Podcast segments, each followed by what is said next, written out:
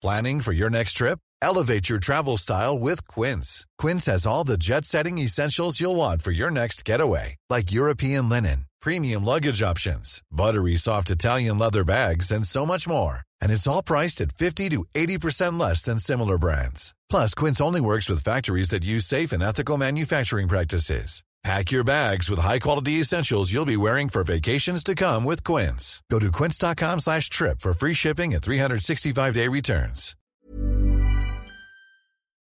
Bonjour à tous chers abonnés et spectateurs, aujourd'hui je ne me suis pas rasé, j'ai fait mon lit n'importe comment, j'ai oublié mon casque et remonté mon fusil à l'envers, tout ça pour me présenter dans un salut militaire très imparfait pour vous énumérer une petite liste des pires armées de l'histoire. Logistique de merde, corruption à tous les étages, commandement incompétent, discipline aux fraises ou entraînement à chier, j'ai réussi à trouver pour chacun des défauts que je viens d'énumérer une armée qui les personnifie, et une lourde défaite militaire qui l'accompagne. Bah ouais, y en a marre de ces armées toutes pimpantes, équipées des dernières technologies, commandées par des chefs militaires de génie, gna Napoléon, gna Alexandre le Grand, ça suffit. Pour qu'on n'entend jamais parler des derniers de la classe, des nazes, des nulos, qui nous ont donné certaines des défaites les plus évitables et ridicules de toute l'histoire, qui ont perdu à 5 contre 1, voire qui se sont auto-infligé une défaite. Alors entendons-nous bien, je vais vraiment vous présenter 5 des pires armées de l'histoire, mais des pires armées de l'histoire à un moment T. Bah oui, on peut difficilement prendre un pays depuis sa création puis dire que son armée était naze pendant toute son existence. Je pense aussi que c'est important de ne pas oublier que la plupart du temps, faire partie d'une armée nulle n'est pas la faute du troufion de base, mais des commandants de ces armées qui ont trop souvent personnifié la formule de Douglas MacArthur des lions dirigés par des ânes. Donc bon, vous devez l'avoir compris à mon ton, hein, ce classement reste subjectif, hein. pas très sérieux et totalement destiné à vous distraire et à vous apprendre 2-3 trucs. Ainsi, l'ordre du classement n'est pas vraiment important, même si je garde les armées les plus ridicules l'an dernier. Donc sans plus tarder, préparez-vous à une véritable masterclass des choses à ne pas faire dans le domaine militaire, car on commence direct avec... 5. L'armée des gueux pendant la croisade des gueux. Tout bon militaire vous le dira, la discipline c'est une des choses les plus importantes sur le champ de bataille. Des soldats indisciplinés, c'est la défaite assurée. Alors qu'est-ce qui pourrait mal se passer lorsque des milliers de civils, n'ayant jamais combattu de leur vie, décident de partir en croisade? 1095, le pape Urbain II lance son célèbre appel. Il faut libérer la Terre Sainte, à le romain des Turcs seldjoukides. Une injonction qui de base s'adresse aux chevaliers, à la classe guerrière du monde chrétien. Seulement, le bas peuple aussi est intéressé, et il faut dire qu'il souffre, le bas peuple en 1095. Famine, misère, épidémie, quand tu combines ça avec une succession inhabituelle d'éclipses, d'aurores boréales et de chutes de météorites, alors là tu peux être sûr qu'un champion quelque part va s'exciter un peu, hurler aux signaux divins, et profiter de l'appel du pape pour motiver des dizaines de milliers de non-combattants à partir en croisade.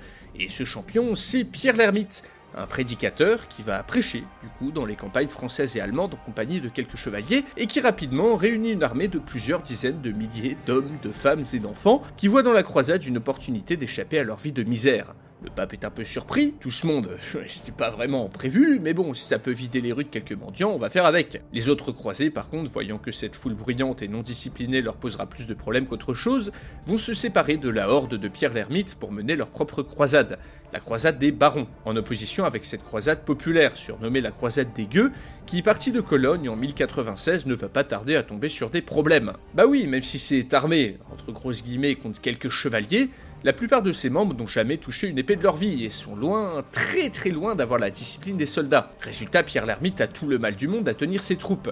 Partout où elle passe, la croisade provoque massacres, pénurie de nourriture, voire carrément des pogroms, des massacres de juifs.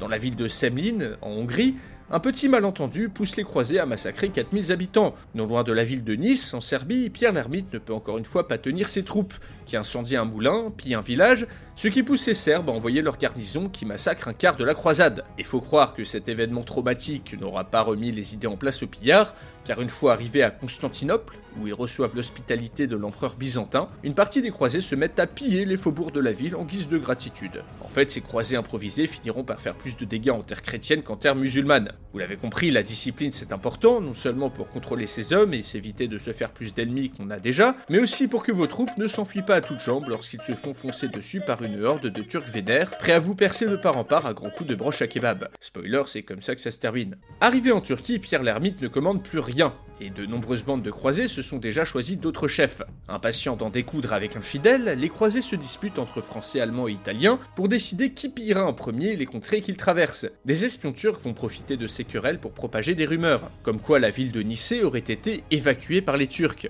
Résultat, c'est la ruée à qui pillera la ville en premier. La croisade des gueux se dirige vers Nicée dans une désorganisation monumentale. Il n'y a pas d'avant-garde, il n'y a pas d'arrière-garde, il n'y a même pas de garde, juste un gros paquet de gens qui se bousculent pour piller la ville en premier. Les Turcs, quatre fois inférieurs en nombre, mais un peu plus malins, les entendent arriver à des kilomètres et leur tendent une embuscade. Presque immédiatement, les croisés se débandent, tandis que les Turcs en massacrent la plus grande partie. Les femmes et les enfants capturés seront vendus en tant qu'esclaves, tandis que les rares survivants rentrent chez eux ou rejoignent la croisade des barons. Mis à part la prise de quelques villages sans importance, l'armée des gueux n'aura donc atteint aucun de ses objectifs et se sera faite massacrer à plusieurs reprises par des ennemis largement inférieurs en nombre, tout en causant plus de dommages en Europe qu'en Orient. Quant à Pierre l'ermite, le responsable de ce fiasco, on perd sa trace après la prise de Jérusalem en 1099, certainement disparu en Terre Sainte, parti rejoindre les dizaines de milliers de civils qu'il a envoyés à la mort. 4. L'armée chinoise Ming durant la crise de Tumu. Dans une armée, la logistique c'est capital. Une armée n'avance pas sans munitions ni le ventre vide. Cette affirmation pourrait résonner à l'oreille de plusieurs chefs militaires, Napoléon par exemple pendant la campagne de Russie, ou encore l'empereur chinois Yingzong de la dynastie Ming, et son conseiller le nuque Wang Shen qui ont réussi l'exploit, avec 300 000 hommes, de perdre une bataille contre l'avant-garde d'une armée d'invasion mongole qui en comptait à peine 50 000. Oui, la Chine médiévale est connue pour avoir été le siège d'affrontements massifs. Pendant qu'en Europe, au XVe siècle, 100 connards qui se manchonnent au milieu d'une clairière, ça suffit pour être appelé une bataille, en Chine médiévale, les batailles regroupaient parfois des centaines de milliers de personnes et un nombre proportionnel de victimes. Juillet 1449, le Khan Essen Taiji, chef des Mongols Oirat, décide de ravager le nord de la Chine et envoie quatre armées qui défendent rapidement les gardes frontières. En réponse, le jeune empereur Yingzong lève son ost, qui compte environ 300 000 hommes.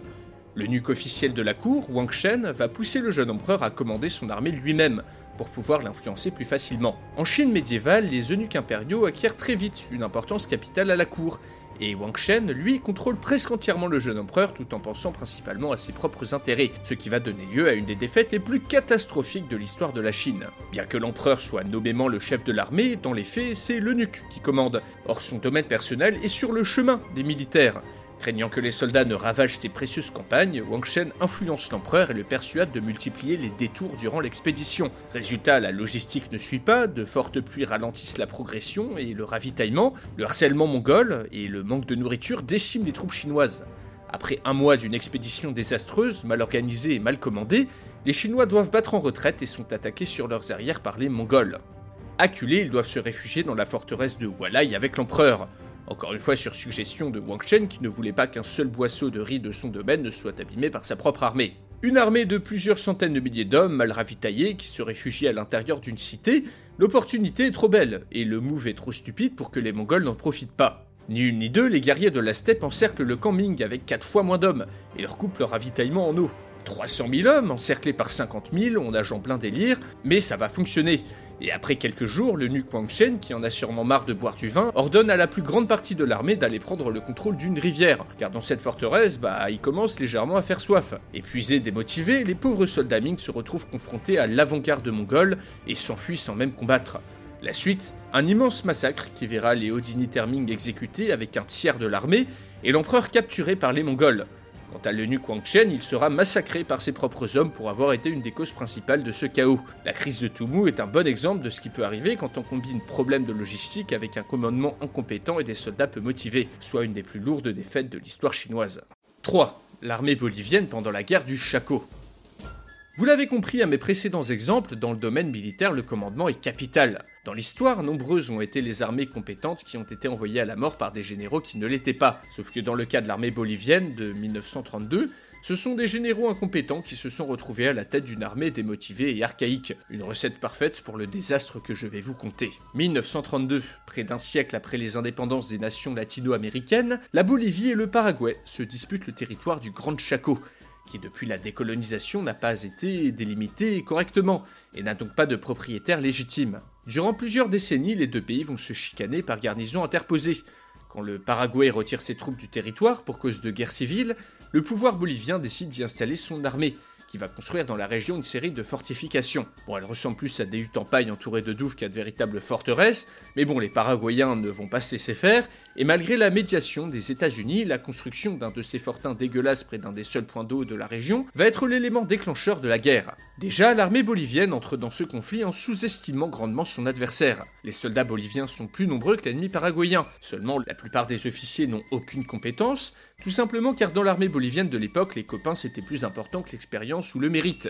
En fait, la plupart des officiers étaient en poste purement pour des raisons politiques ou financières, et n'avaient pour la plupart aucune expérience militaire. De plus, au niveau de la troupe, et ben, celle-ci est composée d'un agrégat ethnique de Boliviens de toute origine, mais aussi de communautés indigènes qui ne partagent pas les mêmes langues ni les mêmes cultures, qui se battent entre eux, rendant impossible l'établissement d'une hiérarchie et d'une transmission d'ordre efficace. Ajoutons à ça le fait que l'état-major est resté dans une conception old school de la guerre, et sous-estime tellement l'ennemi que l'économie nationale n'est même pas sollicitée pour participer au conflit. À l'époque, à La Paz, il se murmurait que tout ça, c'était l'affaire de quelques mois. Le résultat, sans surprise, l'armée bolivienne se fait littéralement étrier par des Paraguayens moins nombreux, moins équipés, mais plus motivés. Les Boliviens utilisent des techniques très intelligentes, comme des charges à la baïonnette contre des mitrailleuses, le ravitaillement de l'armée est détourné par des officiers peu scrupuleux, le manque de camions pousse les généraux à ordonner à leurs soldats de faire des centaines de kilomètres à pied dans la boue et la poussière, les soldats boliviens, sous-payés, mal nourris et forcés de mener des attaques suicides contre toute logique, se font massacrer par des Paraguayens surmotivés, qui, même dotés d'un équipement pré-première guerre mondiale, réussissent à mettre en déroute leurs ennemis et à occuper le territoire du Grand Chaco. Mais cerise sur le gâteau, les généraux boliviens incompétents, menacés par le président d'être limogés, vont se dire euh, limogés, nous, jamais, si on perd c'est pas notre faute mais celle des politiques et des merdias, plus qu'une seule chose à faire, un coup d'état. Oui, un coup d'état en pleine guerre qui finira de mettre un boxon monumental à l'intérieur du pays. Résultat des courses, le territoire du Grand Chaco est attribué au Paraguay et la Bolivie subit une lourde défaite avec plus de la moitié de son armée mise hors combat. Tout ça grâce à un des commandements militaires les plus incompétents de l'histoire sud-américaine. 2. L'armée irakienne pendant la Seconde Guerre civile irakienne. La corruption est un mal qui a rongé de nombreuses armées dans l'histoire. Dans un corps qui ne devrait faire qu'un et partager les mêmes buts, les actions de certaines personnes malhonnêtes, cherchant à s'enrichir sur le dos de la grande muette, ont parfois eu des conséquences désastreuses, rongeant l'armée de l'intérieur et provoquant à terme sa chute. Cette corruption est un des facteurs principaux qui a mené à la chute de l'armée irakienne en 2013, lors de l'offensive qui a vu une bonne partie du pays tomber aux mains de l'État islamique. En 2013, dix ans passés depuis l'invasion américaine et la chute de Saddam Hussein. À grands coups de milliards de dollars, les Américains ont tenté de reconstruire le pays qu'ils ont ruiné et de reconstruire une armée irakienne, qui doit prendre le relais lors du départ des forces US. Seulement, malgré la quantité hallucinante de fric dépensé et d'équipements fournis, l'armée irakienne n'est qu'un château de cartes. La corruption est partout, tout le temps, l'argent et les équipements américains sont souvent empochés ou revendus par des officiers peu scrupuleux, les brigades, supposées compter 1000 hommes, n'en comptent parfois que la moitié.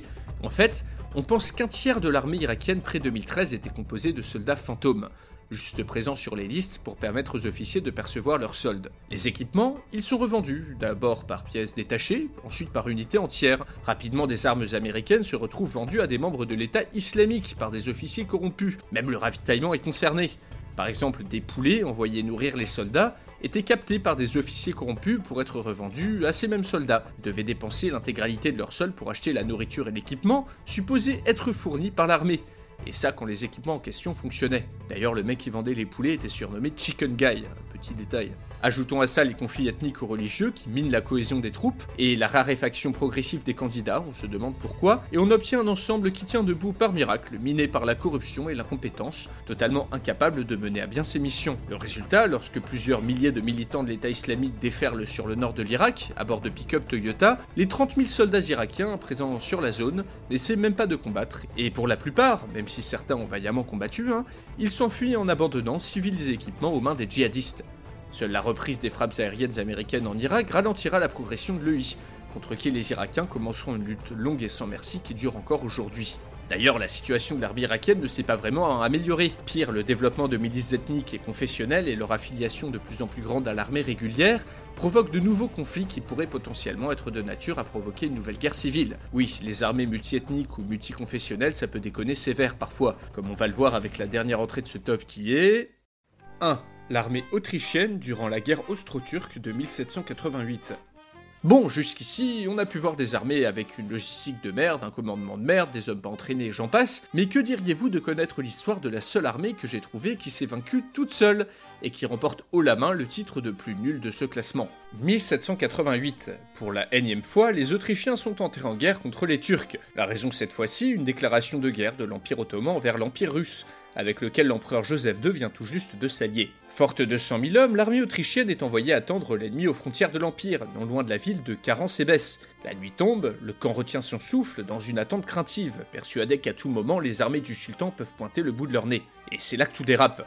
Selon le récit de la bataille, une patrouille de hussards autrichiens en reconnaissance serait tombée sur un stock d'alcool qu'ils auraient refusé de partager avec l'infanterie qui les suivait. La soirée avance, l'alcool est consommé en grande quantité par les cavaliers qui finissent par avoir une altercation avec l'infanterie. Les causes de ce qui suit sont imprécises, mais au milieu de la bagarre qui s'installe entre les cavaliers et les soldats à pied, un abruti fini tire un coup de feu qui déclenche une panique dans le camp autrichien. Pour ajouter au bordel, d'autres idiots finis, persuadés d'être attaqués par les Turcs, hurlent qu'ils sont attaqués par les Turcs, alors que partout dans le camp, des soldats paniqués s'arment et se mettent à se tirer dessus entre eux dans l'obscurité. Les officiers tentent de ramener le calme, mais ne parviennent pas à se faire comprendre par leurs troupes, composées d'hommes en provenance de tout l'Empire Habsbourg, qui parlent donc toutes sortes de langues. Pire, leur hurlement de calme halt, halt, aurait été interprété par des soldats comme des cris disant Allah, Allah, renforçant encore plus la panique. Postés sur la colline, des artilleurs entendent les coups de feu, et persuadés que le camp est attaqué par les Ottomans, ont l'excellente idée bah, d'ouvrir le feu sur le camp. Bah oui, normal. Hein. À ce stade, tout le monde est réveillé, la plupart des soldats s'enfuient ou essaient de tirer sur un ennemi imaginaire. Pour couronner le tout, les hussards ivres-morts envoyés en reconnaissance reviennent au camp et, croyant celui-ci attaqué, chargent à l'intérieur en découpant tous ceux qu'ils trouvent, parachevant ainsi cette humiliante de l'armée autrichienne contre elle-même. En tout cas, une chose est sûre, si toutes les armées du monde étaient aussi nulles que ça, ça ferait longtemps qu'on aurait arrêté de faire la guerre.